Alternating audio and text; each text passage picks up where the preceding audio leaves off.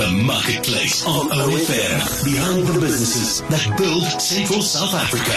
Van NutriFeeds, Ivan McDonald, tegniese bestuurder vir herkouers. Hoe gaan dit, Ivan? Ja, dit gaan baie goed dankie aan daai kant. Goed, dankie. Bly om te hoor. Nou vertel ons bietjie oor NutriFeeds. NutriFeeds is 'n markleier in die veevoerbedryf. Ons staan viervoetig in beide die monogastriese sowel as die herkouer veevoerbedryf en is 'n een-stop diensverskaffer wat in byna enige van die boere se veevoerbehoeftes kan voorsien. Ivan, die wintermaande word dikwels beskou as die mees uitdagende seisoen in 'n veeboerdery. Nie alleen is daar uitdagings soos veldbrande in die binneland van Suid-Afrika nie, maar is die beskikbare weiding ook dormant en val. Wat beteken dit vir die boer ten opsigte van sy winterveld? Die winter bied elke jaar die uitdaging om beeste en skape so te oomwinter dat hulle kondisie behou en langtermyn reproduksie doelwitte bereik kan word. Met die koue wintermaande wat sopas aangebreek het, verander die voedingswaarde asook die beskikbaarheid en verteerbaarheid van die weiding in somerreënpakgebiede dramaties. Met meerjarige grasspesies wat tipies in die suidergedeeltes van die land aangetref word, is hierdie daling in voedingsstowwe 'n uitdaging. Nadat plante hul blomstadium bereik het,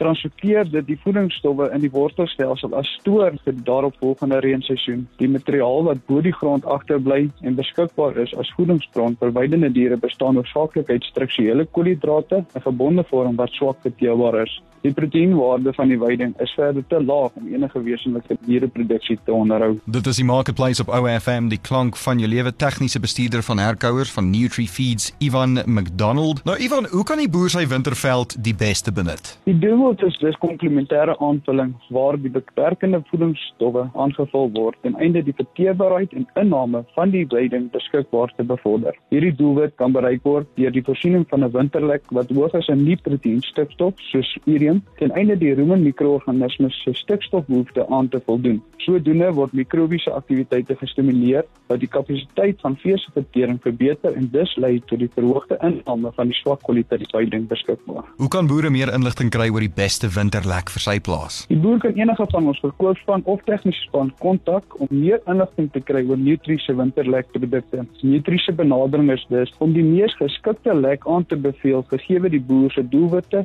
en behoeftes. Ons het 'n volledige reeks lekke van die ekonomiese tradisionele winterlek, die meer doelgerigte winterlekke vir byvoorbeeld reproduksie-doeleindes tot lekker beskikbaar in 'n tapvorm wat uniek is tot Nutrifeeds. Boere kan gerus ons webblad op sosiale media besoek waarop die kontakpersone van al ons verkoopspersoneel vir betrokke areas beskikbaar is of telefonies op 018 011 8888. Ivan McDonald van NutriFeeds tegniese bestuurder vir herkouers. Baie dankie vir jou tyd meneer. Baie dankie vir julle ook. That was the Marketplace on OFM. Find the podcast online at ofm.co.za.